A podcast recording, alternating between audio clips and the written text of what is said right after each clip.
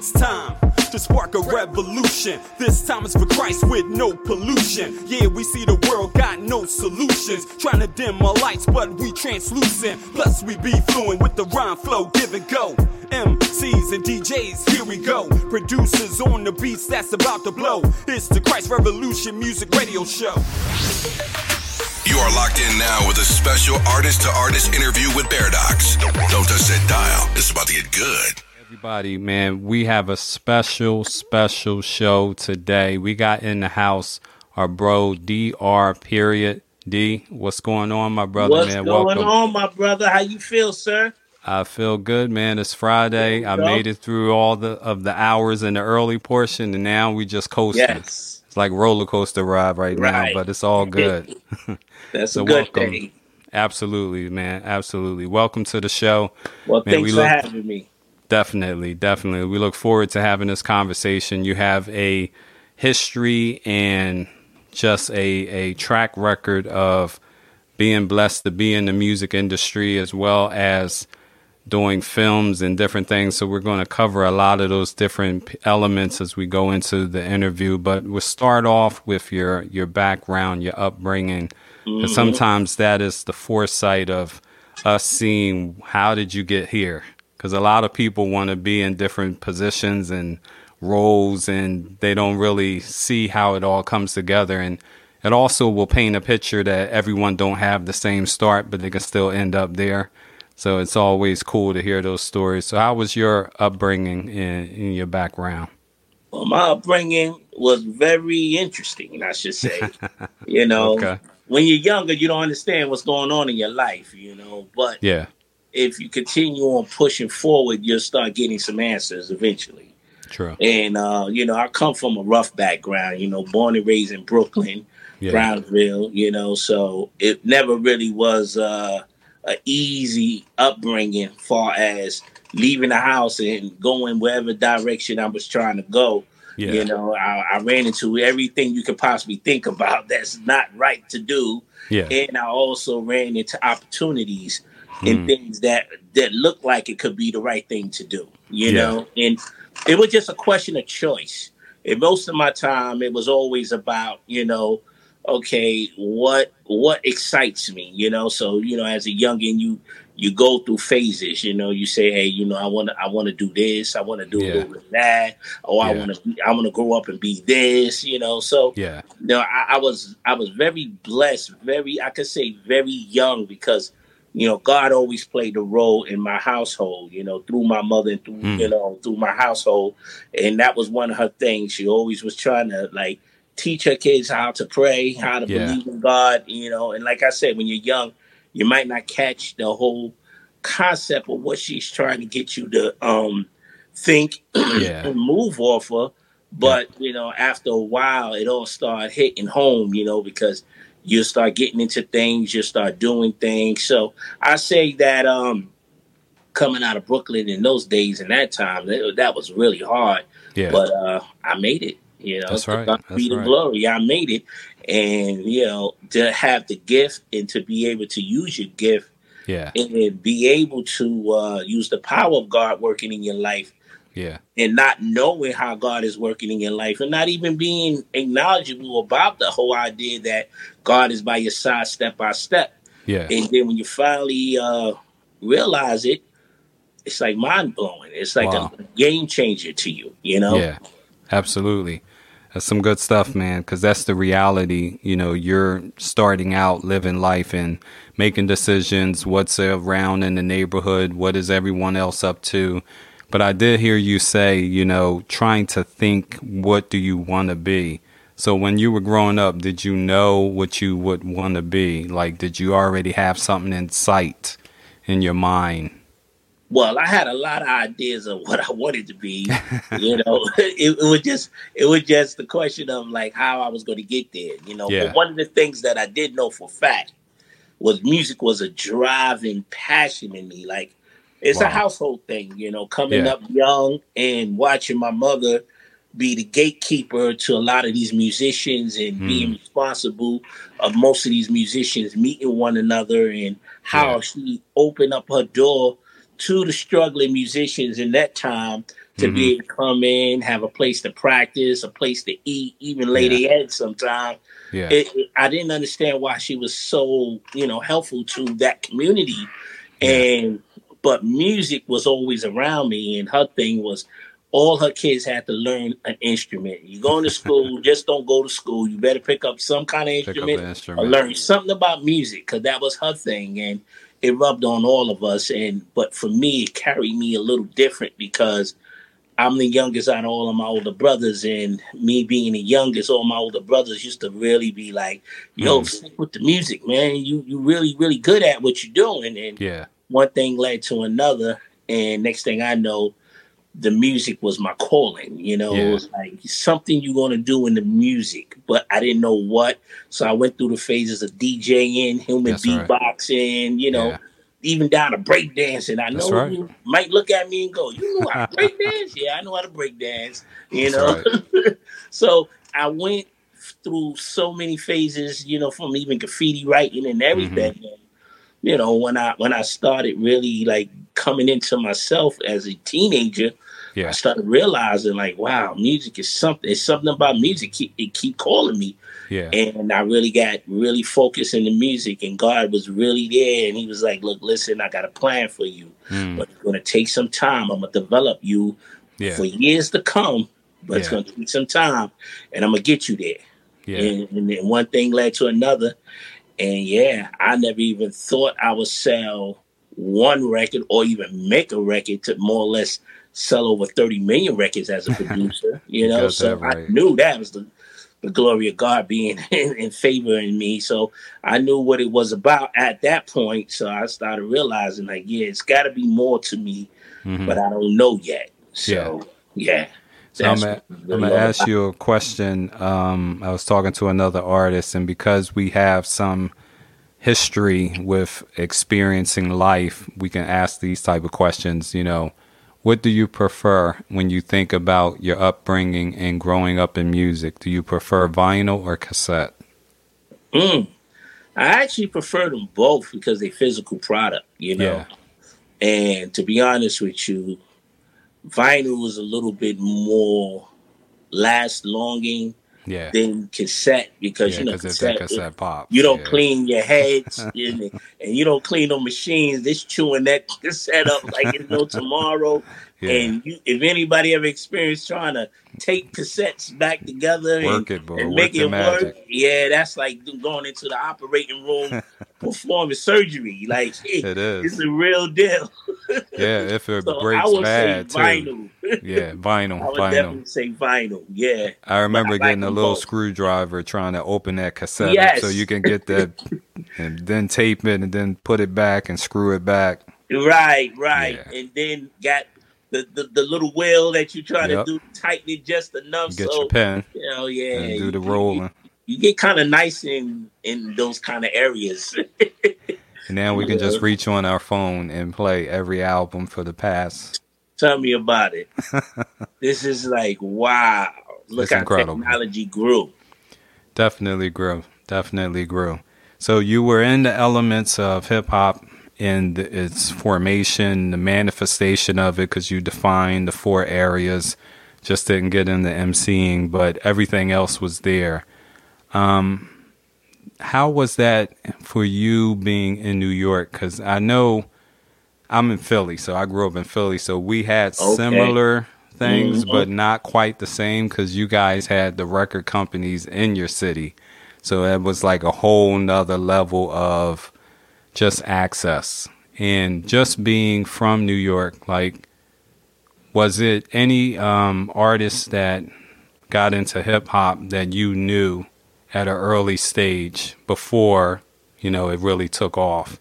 What were you seeing growing up in Brooklyn? Was there any artist that was there, started recording and Yeah.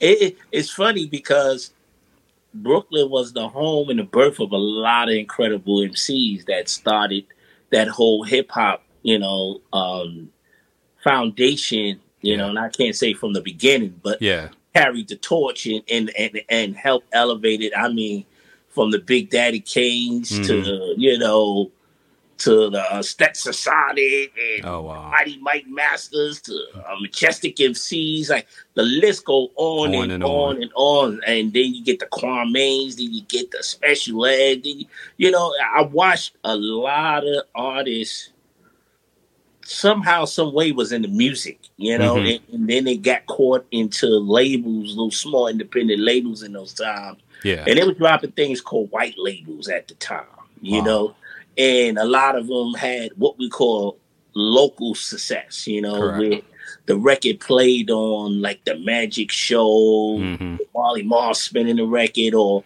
Yeah. the um, what it was the Hank Hank Hank Lover and Half Pint Hmm. uh, uh, uh, the Mighty Mike Master show, some something like that. Uh, Yeah. Majestic MC shows. It was it was all that, and then uh, started going outside of New York. I mean, not New York, but Brooklyn. Yeah. Started going uptown. Then started going to Queens and the Bronx, and then relationships started growing. Then I started seeing a lot of artists from all different boroughs. Like somehow, some some way, they was getting in the music business Yeah. and I knew then that that's where I wanted to go, but Yeah. I didn't know exactly how that was going to all work out. Understood. So when you started playing instruments, were you thinking more I would be into R and B, I would be into versus hip hop? Because remember, hip hop was just starting out. So for all yeah, of us, yeah, yeah. we're yeah. like, yo, that's cool. But me Right. and the R and B singers, you know, DeBarge and Michael Jackson, you know what I mean? All of that was was bigger than hip hop Yeah. was in those days. So where did you think you were landing? Well, in those in that time, being a musician, it was more or less making the drum line, you know, because Mm. drum became my instrument of choice. You know, Okay. I, I say my weapon of of the war of music. You know, drums became that for me. Yeah. But um, I had a great music teacher. You know, his name was Stick Evans. That's one of James Brown's drummer. Wow. and he's been he was training me for like four years Hmm. in music you know far as that's how i started learning how to play pianos and different instruments and how Yeah. i started growing into my whole musicianship and it wasn't no specific genre of music it was it was just trying to stay in the band because a lot of people was getting cut you know Yeah. because uh, we had to learn to read sheet music and do all that and, and be really good at it and That's right. you know, because if you couldn't keep up, and Sticks was the kind of teacher was like, "Look, man, you ain't got it, man. Just get and go to the gym." You know, you send everybody to the gym, like go go pick up a basketball, do, Do something, something else. This room right here is not for you. You know, Yeah. I've watched so many people walk to the gym. You know, Yeah. and I was like, I'm not gonna walk that line, no way. So I Yeah. kept up and kept up, and I actually was uh, a little step ahead because I had an older brother, Booby, who Mhm. was a drummer, and I used to play on his drum set, wow. and his drum set was like a full, complete drum set. You know, okay. I think he had like a 15 piece drum set, and Mm. I wanted to hit every piece of that drum set, but just playing around got me sharp. So when I got into the music class with Sticks, Yeah. I was already uh, like a little ahead of a lot of people, and that was all you know because of my brother Booby. I watch him, That's I right. learned from him, I studied, and you know just getting all that locked in. Mhm. That's what got me going. So I knew right there, as I was doing the musician part of me, I was learning about hip hop. Mhm. So. R and B was something I learned how to do, play other songs. You know, I Yeah. learned how to play by ear. I learned a, a lot of things just listening to all different styles of music because Okay. Sticks wouldn't let us play just anything. You know, we played a lot of hard, I call a lot of difficult pieces Yeah. because we used to have battles at this place called Kilgore Auditorium Hmm. down in Brooklyn on J Street. And it was the battles of the school for, you know, the bragging rights of the year and get Wow. a trophy and who has the best band. And we used to be in that every year. yeah. And that's why he used to sharpen us to be prepared for those kind of battles. So yeah. yeah, I was I was ready and I was prepared. So to find a genre of music, I think I learned a lot about R and B Yeah. And pop Yeah. first, and then I discovered hip hop. Gotcha. New videos, music, articles, devos, and more. Stay connected. Get the app now so you don't miss a thing. Visit holyculture.net. So that's all the early stages of the instruments. So how many instruments were you playing at that time or end up now?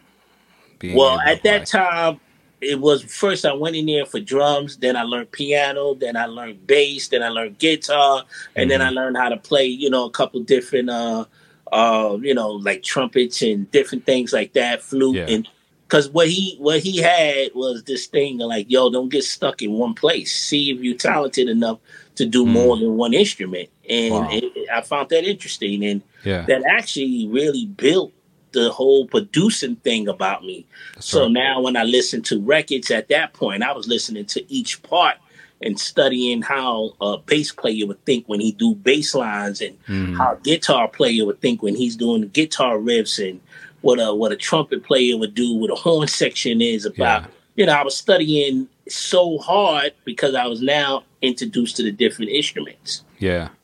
So yeah, so I learned a little bit of every instrument. Yeah. Yeah.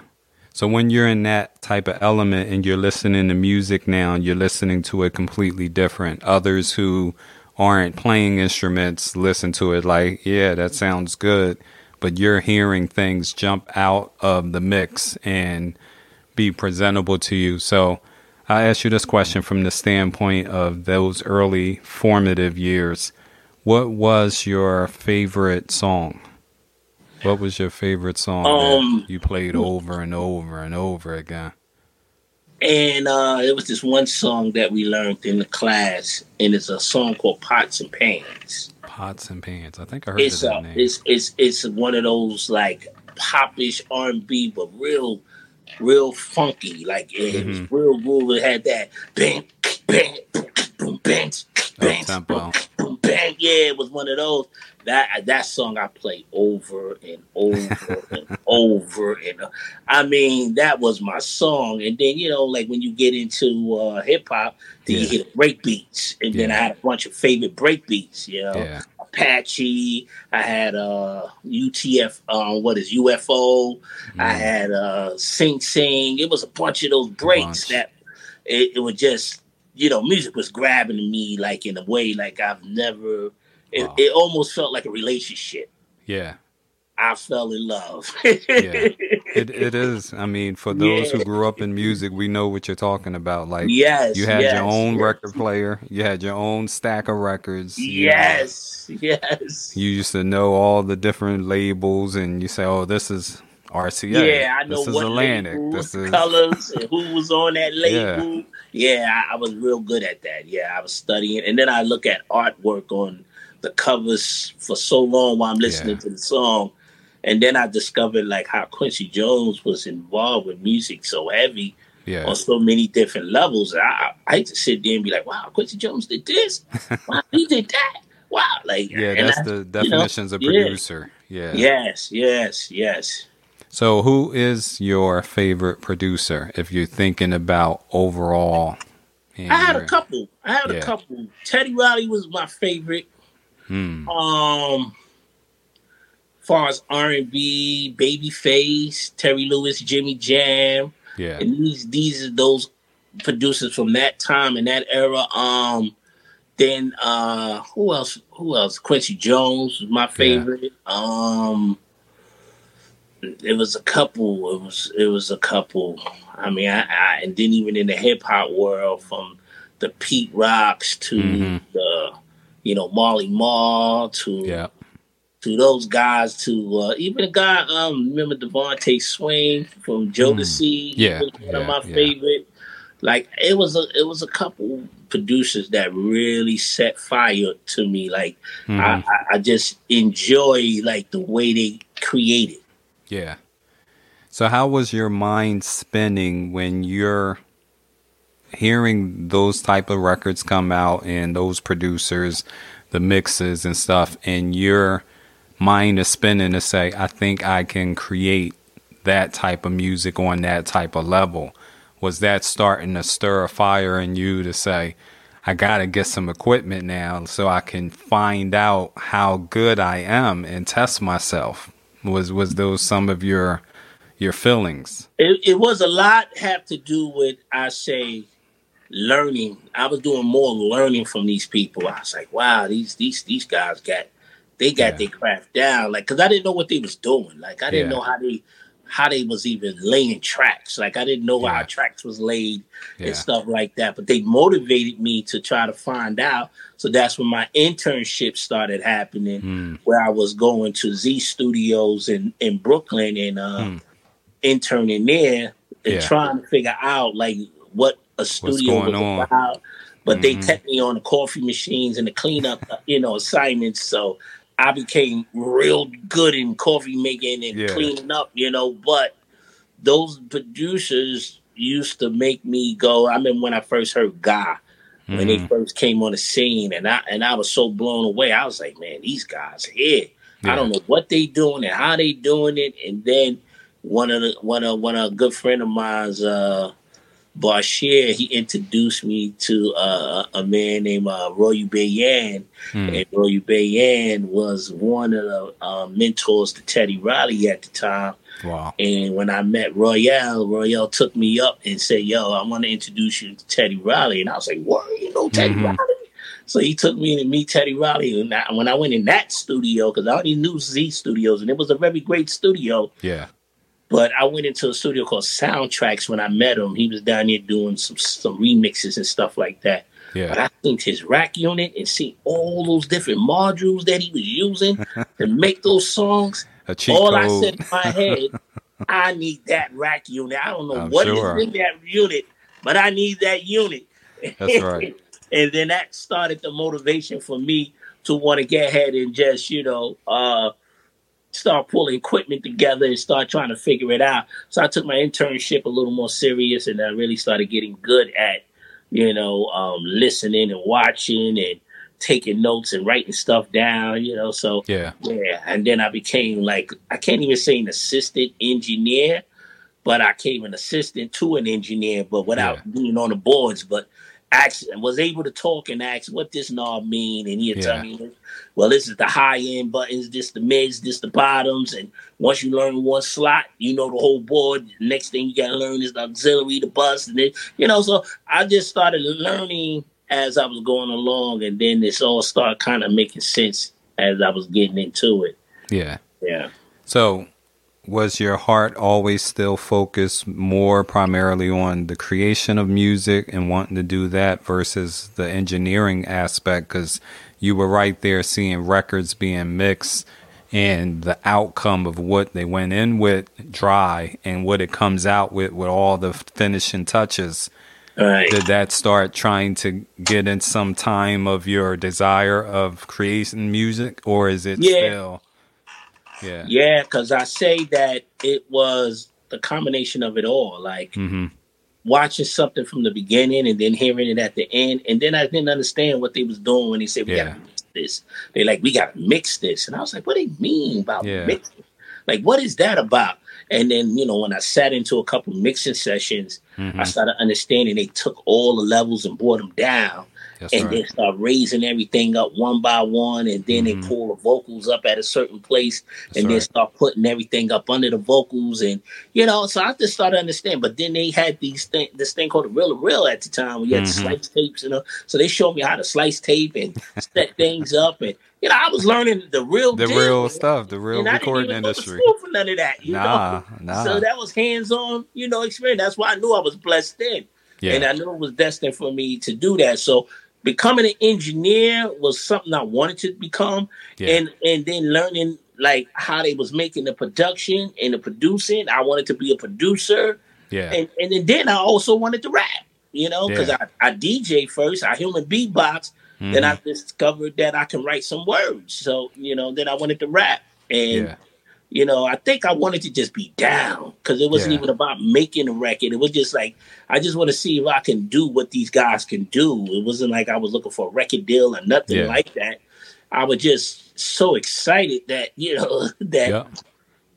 I could be in the music business and, and, and do what these these guys I look up to is doing. Yeah, Mhm. so that That's- played a role. I think I was wanted to be it all. And like you're saying, that gave you an edge Yeah, when you started producing because most producers start out producing, not mixing. You Yeah. know, it's it's like you were introduced to the whole thing behind the scenes.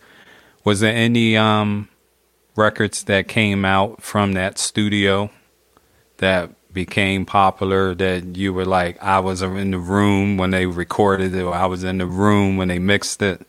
Yeah, yeah, it was a, it was a couple.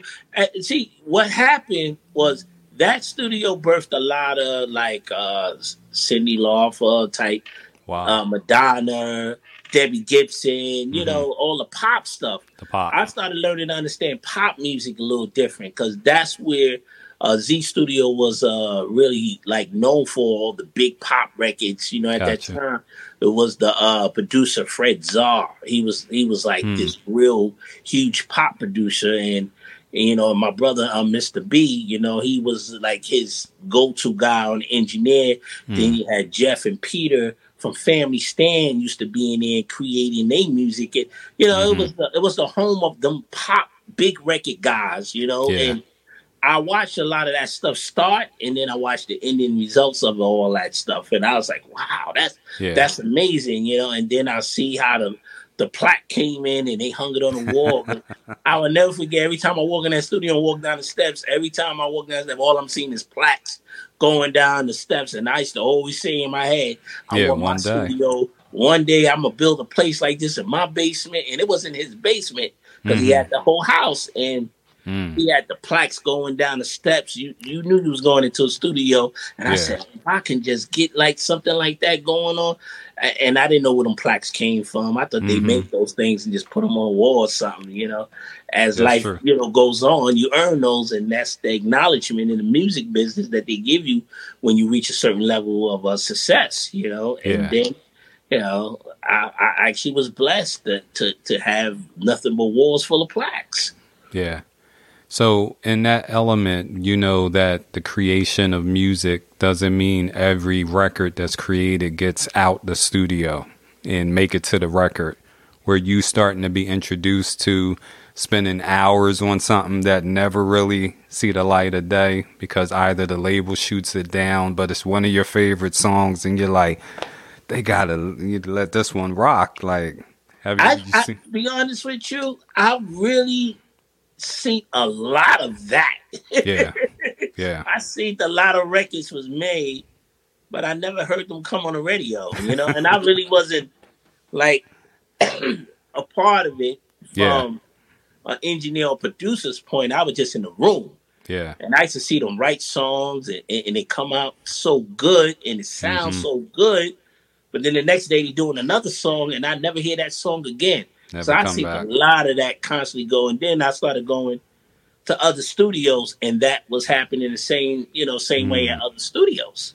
Yeah. Yeah, so. I've been around a lot of that. Yeah. I see Yeah. a lot of that happen. That's amazing because so much music is created and then it's like you're not doing nothing with it. Like you just Yeah. Now I used we to know always say that.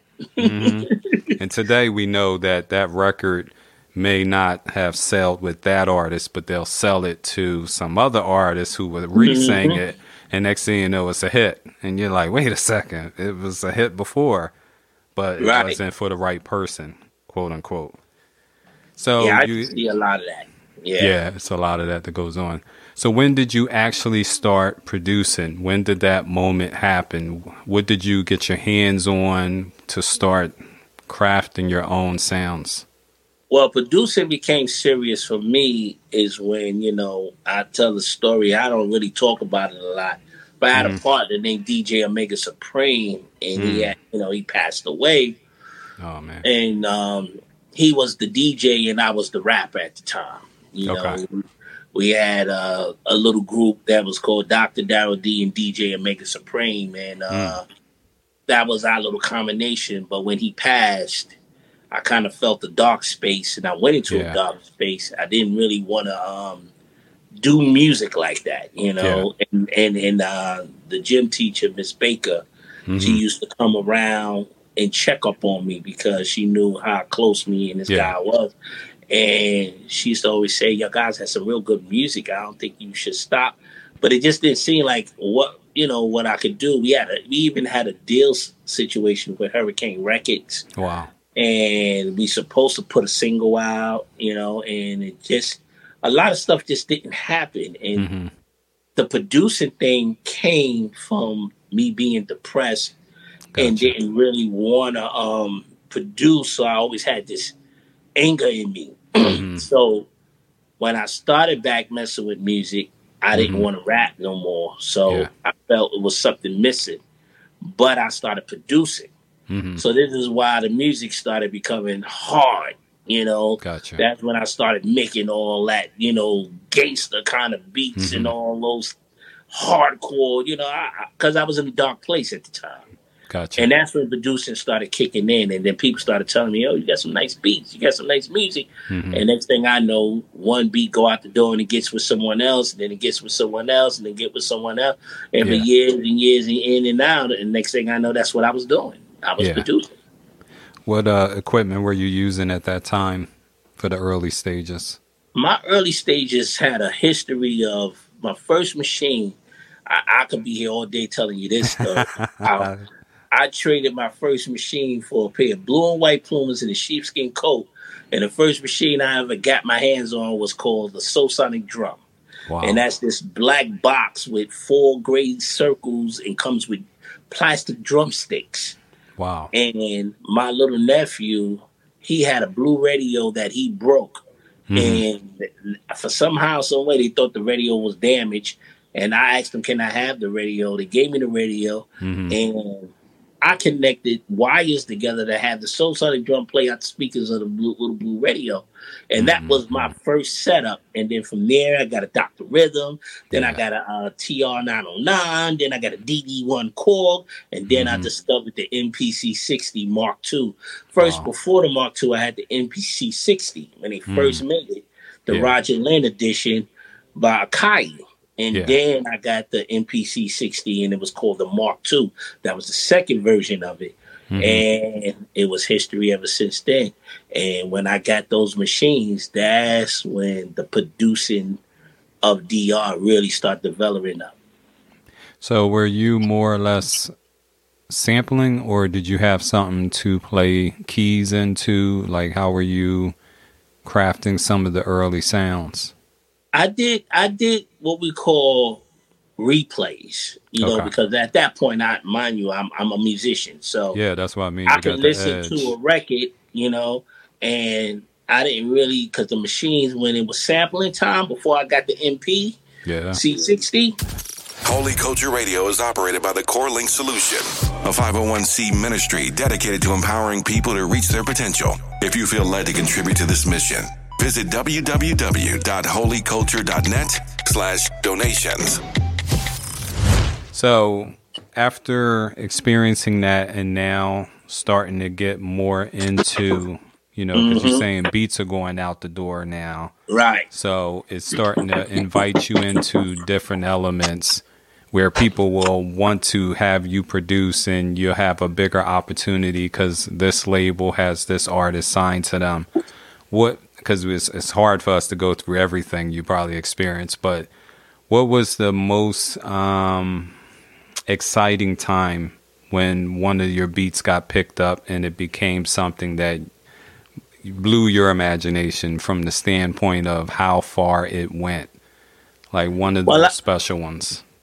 It, it, it's funny that you say that because I never had like a Pacific like um time where mm-hmm. I was mm-hmm. doing it yeah a certain way. You know, yeah. like like I discovered that I was making records when one day I'm in the car with my parents and mm-hmm. my brother and the record came on the radio. Mm. And the record came on the radio. It was one of those beats that I programmed and left at a studio. Oh wow. And I was like, wow, that's that, that sound like that beat that I made at Blazzy Blast Studio. I know that like, was popular back then. That sound like, yeah, that, what, what, do you mean that sound like? So when I started hearing the records, I started realizing that, okay, you know something, is going down. And yeah.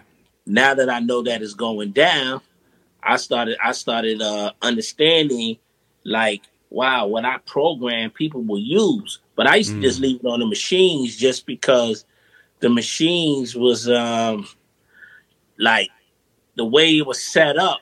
They had the machines on. You, I was so Yeah. excited to hit a new machine, make a pattern, and leave. You, you know, just leave. Yeah. You know, and didn't know that when people came in to do sessions and they hit play, That's they was right. hearing that beat pattern, and then they end up just adding on to the record, and that's when I started realizing that I was doing something.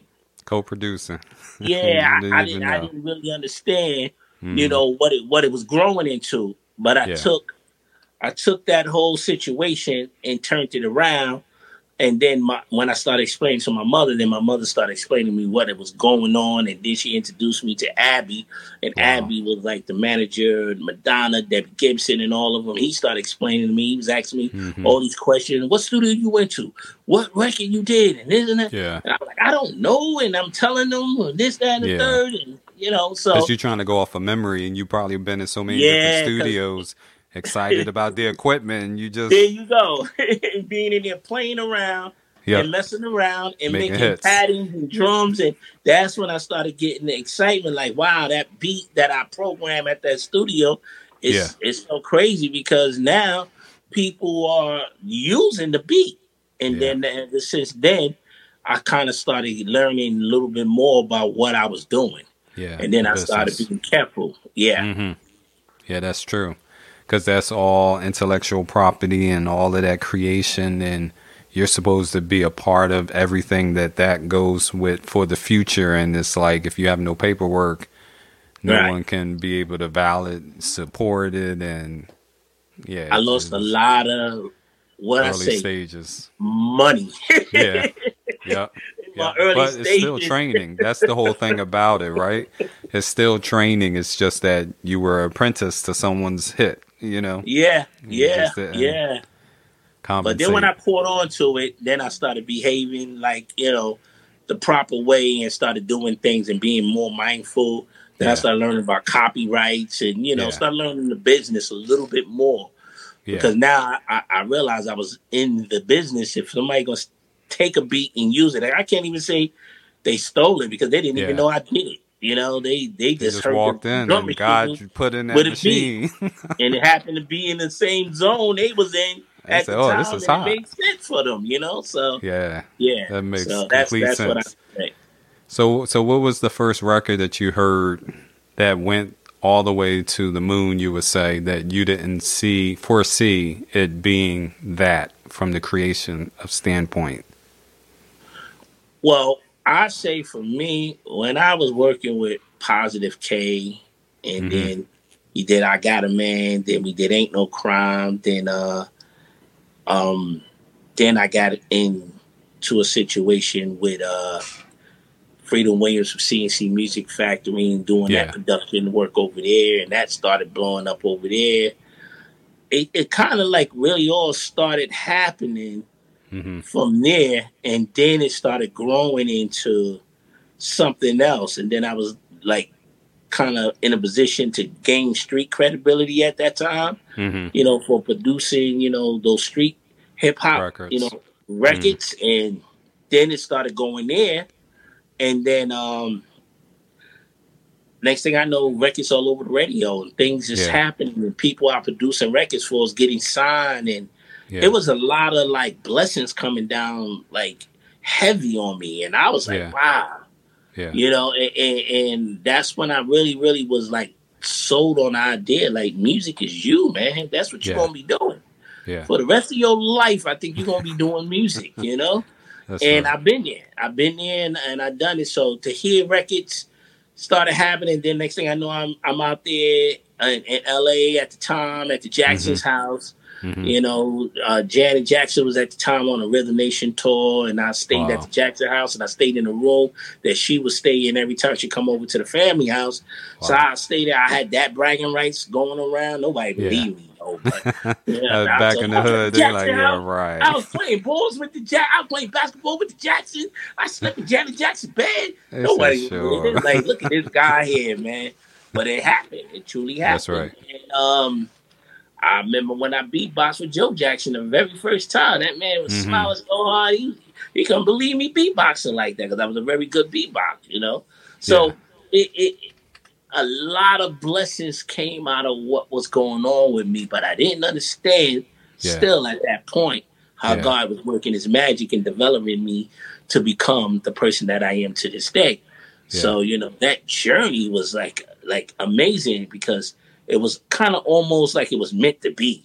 Yeah. You know, a lot of my mistakes, a lot of my bad situations, mm-hmm. good was coming out of it.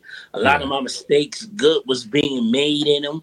Like yeah. it, it, was just so much bad going on and wrong going on, but at the same time, God was like, "Look, listen, we ain't gonna let it go down like this." Yeah.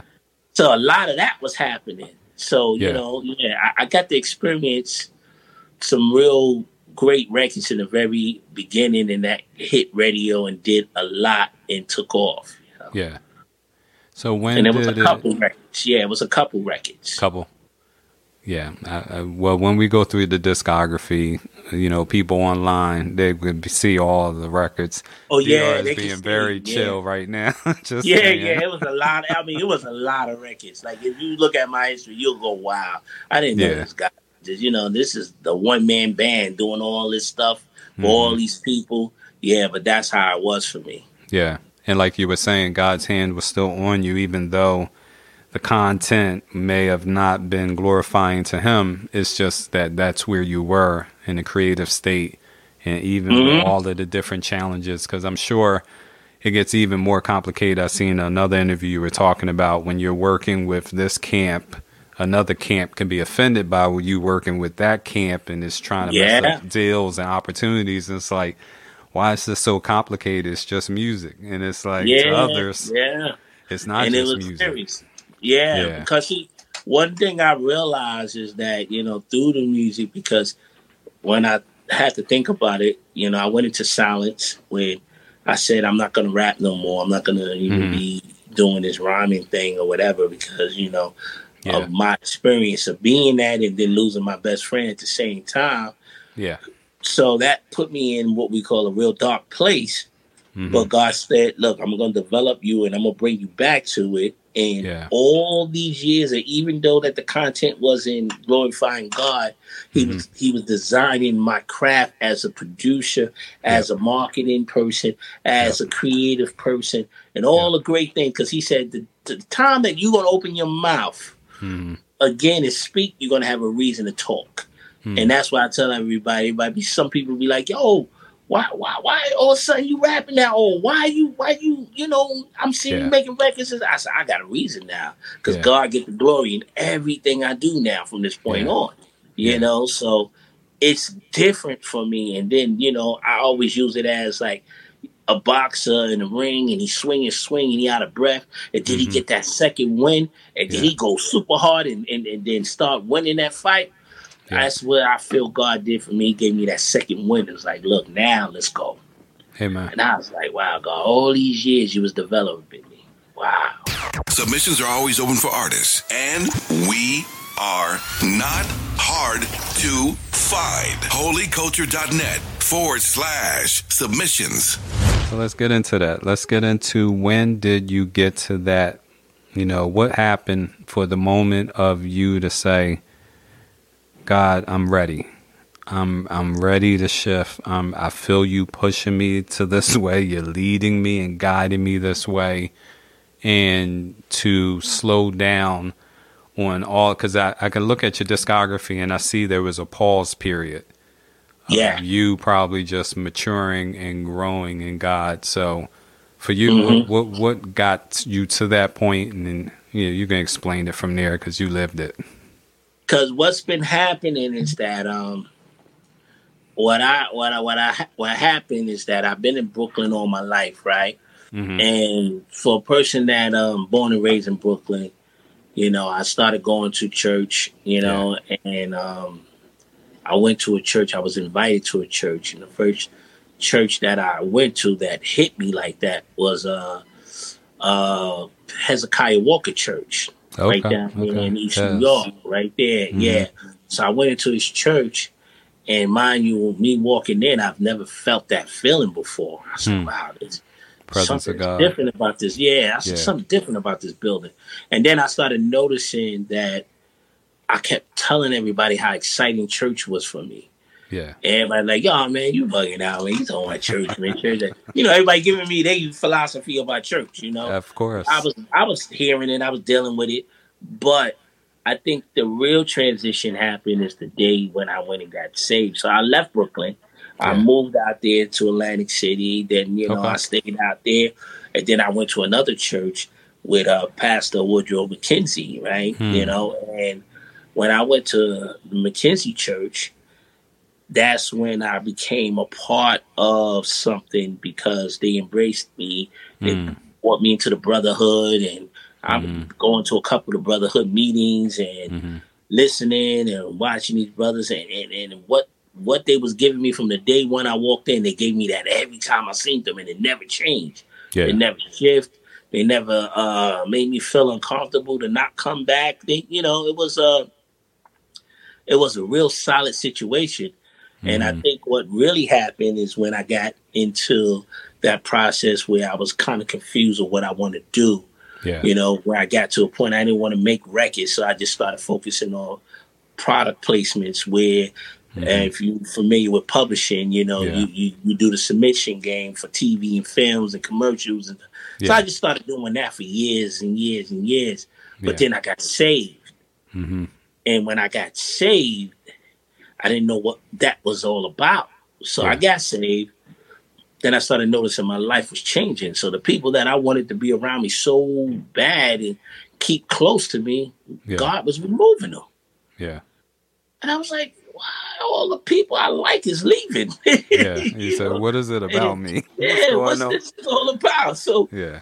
the separation started happening. And then I started feeling like, you know, you get to a place where you start feeling alone. Yeah. But then now, me feeling alone wasn't me feeling alone. God just put me in a place Yeah. where I can concentrate now. That's right. And he put me in a place where I could hear him now. So Mm. my ears was different. Yeah. So when people talk, I hear people talk. But when God talk, I was paying attention. Yeah. And then he was like, well, this is what you're going to do with the church. You hear how bad their system is in the church. Wow. You got the ability to go in that church and fix that problem. hmm So I went in there and fixed the problem of the sound. Then I started realizing these speakers was partially blown. So I started donating speakers to the church and went and bought them a nice set of uh, EVs and and, Yeah. and turned that church into sounded like a club. You know, I had that place jumping. You thought you was at a club on Saturday Look, night. you got to bring some sound. Get the Let me tell you subwoofers. And my pastor used to come to me. He's like, I don't know what you doing back here in this sound room, but you Yeah. keep it going. So you were in a sound I- room. so I'm running the sound room now. So I'm their sound guy. That's they right. never had that before. They had some people, you know, just fix the, the volumes and whatever. Mhm. But after a while, you know, I became a part of that church, and then the next thing I know, they talking about breaking ground and expanding the church and doing. The, I'm out Yeah. there breaking ground with them. I'm out there doing it all. Like I became a part of it. Where my homies like, "Oh, you now turned to a church boy."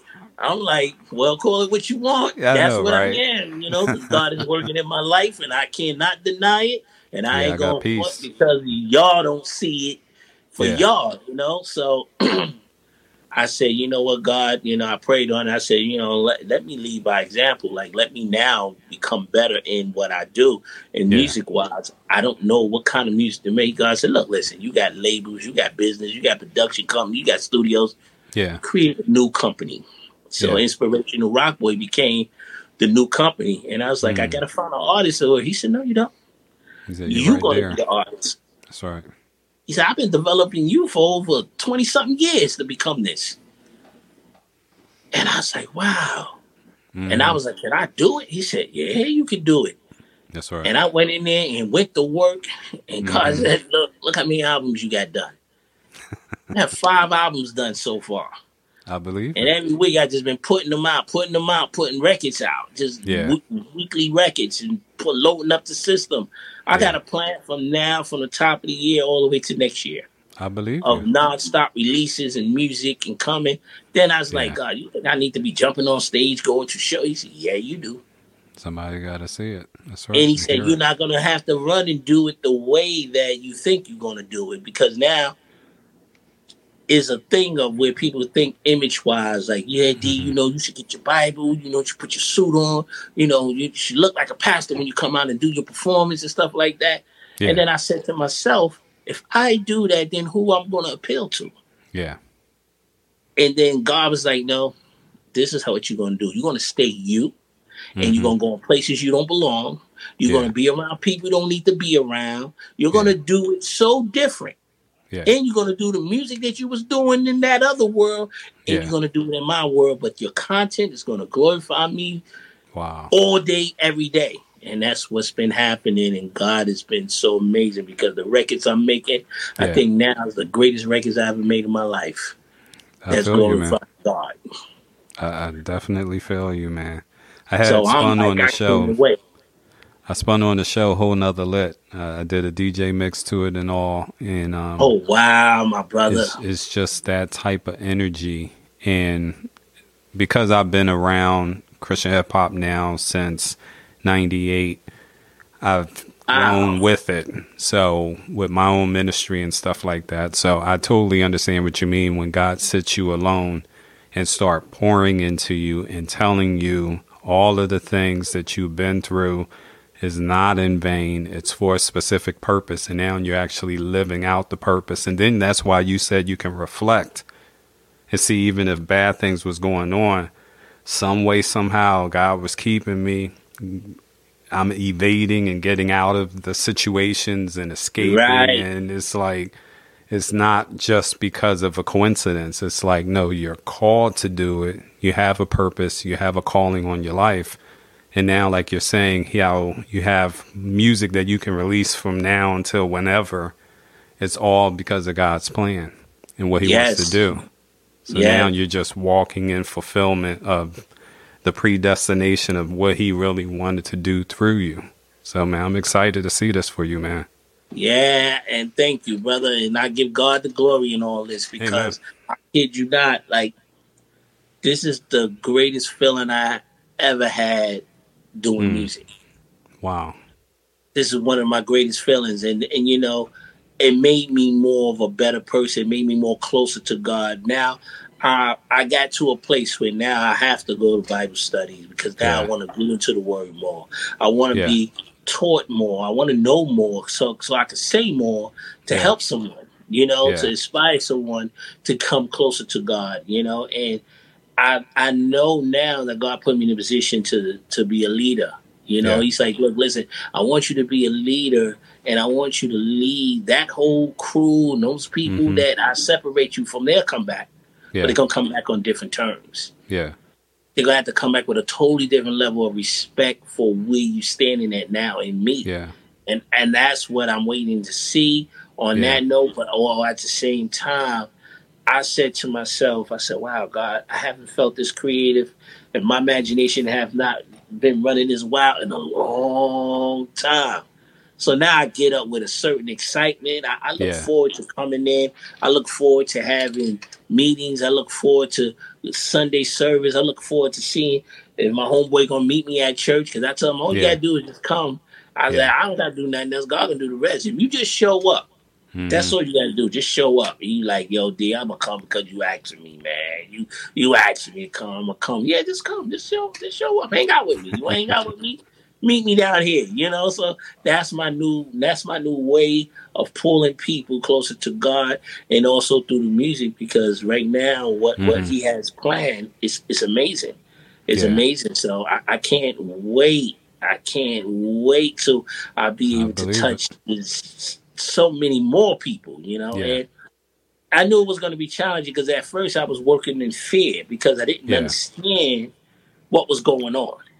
It's the reality. Yeah. It's it's all yeah. New. It was like you know you be a little scared of like yo you do this then mm-hmm. this and then you're losing homies and everybody telling you that you you're, you're getting all into God and, and you, you, know I'm listening to everything wrong, but yeah. God's saying that I need you to hear that because when these people leave, they all gonna go, wow, we left look what this guy's doing. We need to go and get on that that That's path. Right. But not for me. You yeah. gotta do it for God, you know. That's so right. I'm excited to do that. That's Yeah. what I'm excited for. You know, I I just I just you know walking the walk and and I'm talking the talk Mm-hmm. and and I live and I'm standing on it and I'm not turning around from it. That's good stuff, man. And the Holy Spirit and Jesus and God the Father is backing you up. So when uh, I talked to a brother earlier this week, he said when God backs you up and he's behind the scenes just connecting hearts to the music, it's like you know you're in your purpose and it's not for Yeah. your glory. It's for God's glory because hmm so many people needs to be touched and unfortunately content nowadays in music or just the internet in and of itself is so like not uplifting it just weighs Right. people down and it's like gotta have something different to hear to liberate to set free to revive to refresh you know to anoint like and if he's using vessels all across the world, you know, and that's the question I wanted to um, hit you before we close out is, you know, God was leading you to start writing and stuff. But for you and your perspective, you wasn't necessarily thinking Christian rap. You were just being led in the music and what to write about. So were you exposed to Christian rap? Did you know any Christian rappers I had no existed? clue what it was about. I didn't God know does what it. was for. What is, I'm just learning that now. I'm just learning about Lecrae and Bizzle and all these other. I'm just learning about these Yeah. guys. Like, And isn't because that when I went crazy into though? it, I went into it from the heart, you know. That's right. And the, the the interesting part about it, I can't sit down and write nothing. Yeah. Every time I try to write a song, I can't Mhm. get it right because I get Yeah. into a phase of overthinking. Gotcha. God brought back this thing in me that just I call it the Biggie Small Jay Z syndrome, where hmm put the Just mic flow. on and and just flow, Wow. and that's how them records is being made. That's a blessing. I said, "Wow, God, you doing it like that's why they all just like bong bong bong." He said, "I got a lot of I got a lot of things to do with you. Come on, we got to go. You Yeah, we got work to do. So I had to start catching up, keeping up, and Yeah. getting ready, and Yeah. not be afraid for Mm. it. And, and you know, so when when when I jumped into it from the heart, you know, I said to myself, like everybody, like you need to go to the church and do this. You need to go to church and do that. I said, hold on, hold on, hold on. can we grow into it, please? said, can, can, can I just first understand what's going on? What's going on? You know, because God is making these plans. Like Amen. I'm quite sure He ain't telling you to tell me what to do because you don't even come to church. So I Yeah, know I about- be in church with it, you know. So yeah, I'm sitting there and I'm like explaining that to these people, but then I said to God, I pray on it, and God said, "Look, listen, don't don't don't worry about all that. Don't worry about That's none true. of this other stuff that just not important right now. Is Mhm. important is the purpose that I put you in, and let me do my process with you, yeah, and just walk with me. Just Yeah. walk with me." that's so that's where I've been and that's where Yeah. I'm at. And now that I'm like learning more about the community, Yeah, I'm learning more about the DJs, I'm learning Yeah. more about you, I'm learning more about yeah, I'm, I'm yeah, I'm I'm so excited, you know, because amen. it feels like I'm meeting my brothers, my Yeah. sisters, you know, in Christ. So it's like, wow, wow. You know, so I'm excited. So I'm here for you too, brother. If you need me for anything, I'm just letting you know, brother. I'm here for you.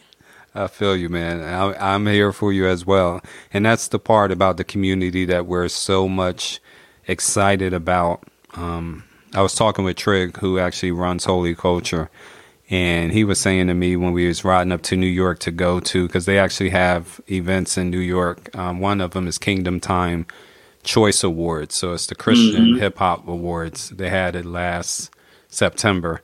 When we was Oh, riding okay. up, though, he was saying like it just seems like God right now is pulling back the floodgate and blessings. Like when you're praying, a fulfillment of the prayer comes a little bit quicker than what it used to be. Mm. And it's like the sensitivity of that is God is planning something spectacular. We're all just playing our little roles, but Yes. ultimately He sees it from a higher view and just rolling it out. So when you finally seen the community and you're like, what? Yeah. it's, it's just confirmation to say, no, you're not alone. Because a lot of us would tell you when God started causing us to write raps about God, we felt like we were the first Christian MCs. We was like, Mm. I'm the very first. This is going to be awkward and strange. No, it's the plan of God. And when he Yeah. starts connecting like Voltron, the body, and then you actually do stuff together, it's like, this is what he was talking about. So right. that's the excitement, man. Yeah, that's that's an excitement because it's like wow. Because now, my I, I do a lot of gigs. I do a lot of running around. Yeah. And when I when I come on and perform, Mhm. I be like, yo, first of all, we're gonna give God His glory. And the way my right. show tape is set up, they Yeah. be looking at me when I come off that stage. It's like, yo, was you just up there Was going hard on God? And you're like, why not? I said, yeah. I said, why you think I say I, uh, it's a whole nother lit? Yeah, You know, because when God make promises to you, that's a whole nother lit. Like That's you dope. think you lit because you doing this and you doing that. Wait till you get God in your life. That's a whole nother lit. that's lit. a whole nother lit. so whole I'm like, level. let's run with this. Let's go. So you know, I push it. And when I when I when I see people like, yo, I need to get with you, man. I Yeah. said, well, if you gonna get with me, just you Mhm. know what I'm about. Don't come with the craziness because I, really don't got time to entertain that no more. Like that Yeah. is really something like I'm really, really doing everything in my power to make the thing of the past. Yeah, I feel You you. know, Hey, that, you're, that- you're in the Paul yeah. situation. Paul was yeah, like, Yo, yeah, because it that ain't that serious then. no more. yeah, It's like I ain't trying to break people down. I'm trying to build people up. You That's know, right. we got we got enough other people doing that. You know, I ain't trying to help nobody in their work. I'm trying to do what God called me to do, and that's, Mm-hmm. That's where I'm going to stand on. You know, so he said Dr. very- Period. yes, yes. How they be saying? Period. Period. Period. That's the dopeness of it. So what's what's um coming up in the future? So you said you're going to start. You have your calendar ready, and you're going to start unveiling more music. I guess you're going to start. So what I have done, top of the year, I, I started putting out records. Yeah. I, all the all the whole month. Every week I've been um, introducing new music to people. You know, Okay. weekly. You know, and um, this this rest of this month of February I will be doing the same. March I will be introducing a little bit more collaborations. Cool. I got short films I've been writing. I got a new app called the Let's Link Up app that I'm going to be uh, Okay. launching off soon. And uh, yeah, I, I, I got a lot of good things, and I'm setting up now Yeah. some uh, tour dates. I'm getting ready for South by Southwest because I'm going down there with You're the power go of. God like they up, man. never seen it before. I'm like God. When I go down South by Southwest this year, God, mm-hmm. let's let's let's, Let's do it it. up. Yeah. That's good. So I can't wait to do that, you know. And then I just uh actually got um two new artists that I'm Mhm. looking forward to developing up uh, some things on Inspirational Good. Rock Boy. You know, so yeah, there's a lot of great things that's going on, and I'm just looking forward to uh sharing all this good information and good. sharing all these good energy and vibes and and Yep. picking people up and and allowing God to do what He called me to do. That's a blessing, man. I'm excited for you, man. I'm excited Thank for you, everything that you know will be unveiled. We're saying, of course, the the undertone is always to God be the glory, but He's working in you, and we're excited to see that. Um, where can people follow you if they're on Instagram or if they want to go to the web? You know, you can drop. Well, your, you can follow me on drperiod.com. And drperiod.com has everything my Instagram, mm-hmm. my Facebook, my YouTube. It has everything. You just go to drperiod.com. That's what's up.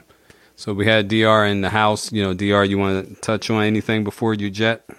Well, brother, I want to say thank you. And I'd like to send a prayer out to everyone.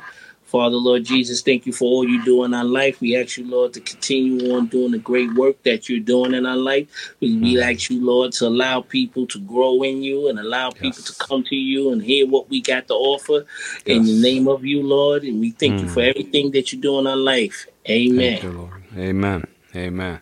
Thank y'all for tuning in. Make sure you follow up with Dr. Period. Follow him online on all his socials as well as add his music to your playlist because the playlist is the newest thing. You know, no more records, Yes, no yes, more cassettes on the phone. Add it to the playlist and let's go. Let's get it. Yes. Peace out. Christ Revolution uh, Music Radio Show. Follow us on Instagram and Twitter at CRM Radio Show or Paradox215. You can also follow us on Facebook at Christ Revolution Music. Stay tapped in.